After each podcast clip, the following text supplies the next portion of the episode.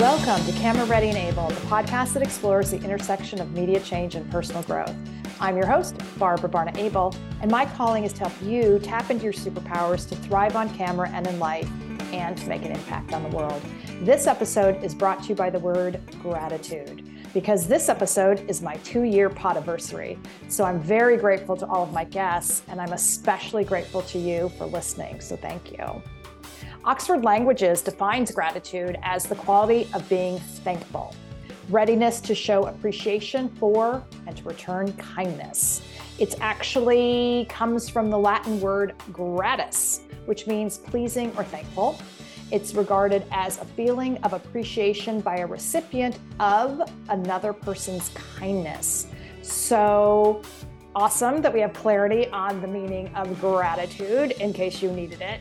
But um, I've really been thinking about what do I have to say to add to the gratitude conversation that makes it podcast worthy, that you don't already know, that I'm presuming, like me, you have a gratitude journal I write mine every day and I have for years, and it's helped me get through some serious slumps, challenges, and dark days. But then recently, I came across two things that changed the conversation in my head. And they are one, this quote, which I'm going to read, that the difference between thankfulness and gratitude is that thankfulness is an emotion, but gratitude is an attitude of appreciation under any circumstance. So that translates to gratitude is actually a state of being. Gratitude means expressing thankfulness and being appreciative of life, even when there's nothing really exciting or special to be grateful for. That means just like the everyday, mundane, quotidian things of life you're grateful for. And then, of course, being grateful when really bad shit happens not grateful for the bad shit, but finding things to be grateful for in your life. And this is really powerful and important. And as I mentioned, it's helped me tremendously over the years.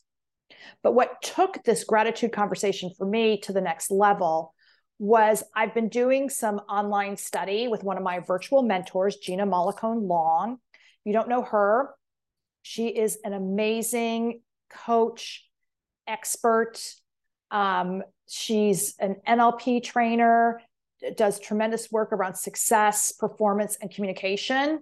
And virtual mentor means, of course, you know, she's a goddess to me and has totally transformed my life and my business, but she doesn't know that I exist. So I'm taking this course, and one of the most amazing things about Gina is that everything she does, she backs up with science. So it's not just, you know, soft skills and ideas, there's really data behind everything. And so in this training, she said something that really got my attention. This is it. She said there's a difference between thinking about being grateful and actually physically being grateful, meaning this can be measured. I was so seriously leaning forward at this point, my head nearly hit my computer screen. It's not enough to think you're grateful, you have to be grateful. And so this starts with us actually starting to become aware of this and what this means. Are we just going through the motions of being grateful every day, or are we actually being grateful? Because study shows that people who can get themselves into a state of gratitude have more successful outcomes. So, on a simple level, you could think of an athlete competing either at the highest level or just even a you know a child in an ASO competition, just being grateful for the opportunity to compete to be in that championship game or just to show up on a Saturday. You can think of an actor or a musician grateful for the opportunity to perform, to live their art. It made me understand how there's science to the way you can actually feel love in a dish that someone has prepared for you. And Gina, goddess that she is, was totally transparent and cited this time when she got hooked up to a biofeedback machine and she thought she was being grateful. She was like, as I'm sure many of us would be, I know gratitude. I keep a journal. And the machine said, Nope, you are not in a state of gratitude. I have to presume it was probably humbling, but it really gave her pause and led to her going deeper into the study, which is why we're talking about it right now, because I was mind blown. Now, I don't have a biofeedback machine, but the happy news is that it's not really that difficult to get into a state of gratitude. It really just begins with consciousness and intention, like so many things. So we begin by making, you know, just taking some breaths and slowing down. So this is where I'm going to give you my full confession that I try every breathing technique. I'm totally into this, but I find that when I do, you know, box breathing, which is very, very popular, it just makes me lightheaded. So full disclosure, I do the most basic breathing technique that works for me all the time. It's really helped me deepen my meditation practice. Literally, silently in my head, I just repeat the words I breathe in, I breathe out. I breathe in, I breathe out. And I begin to quickly slow down. And I've gotten to the place where, you know, I can do maybe six breaths in a minute. So that's kind of a nice tempo for this. And then Gina points out imagine breathing through your heart, which I think is a really beautiful idea. I love to imagine that. And then next, set the attention and visualize someone or something that you're truly grateful for. It's transformative.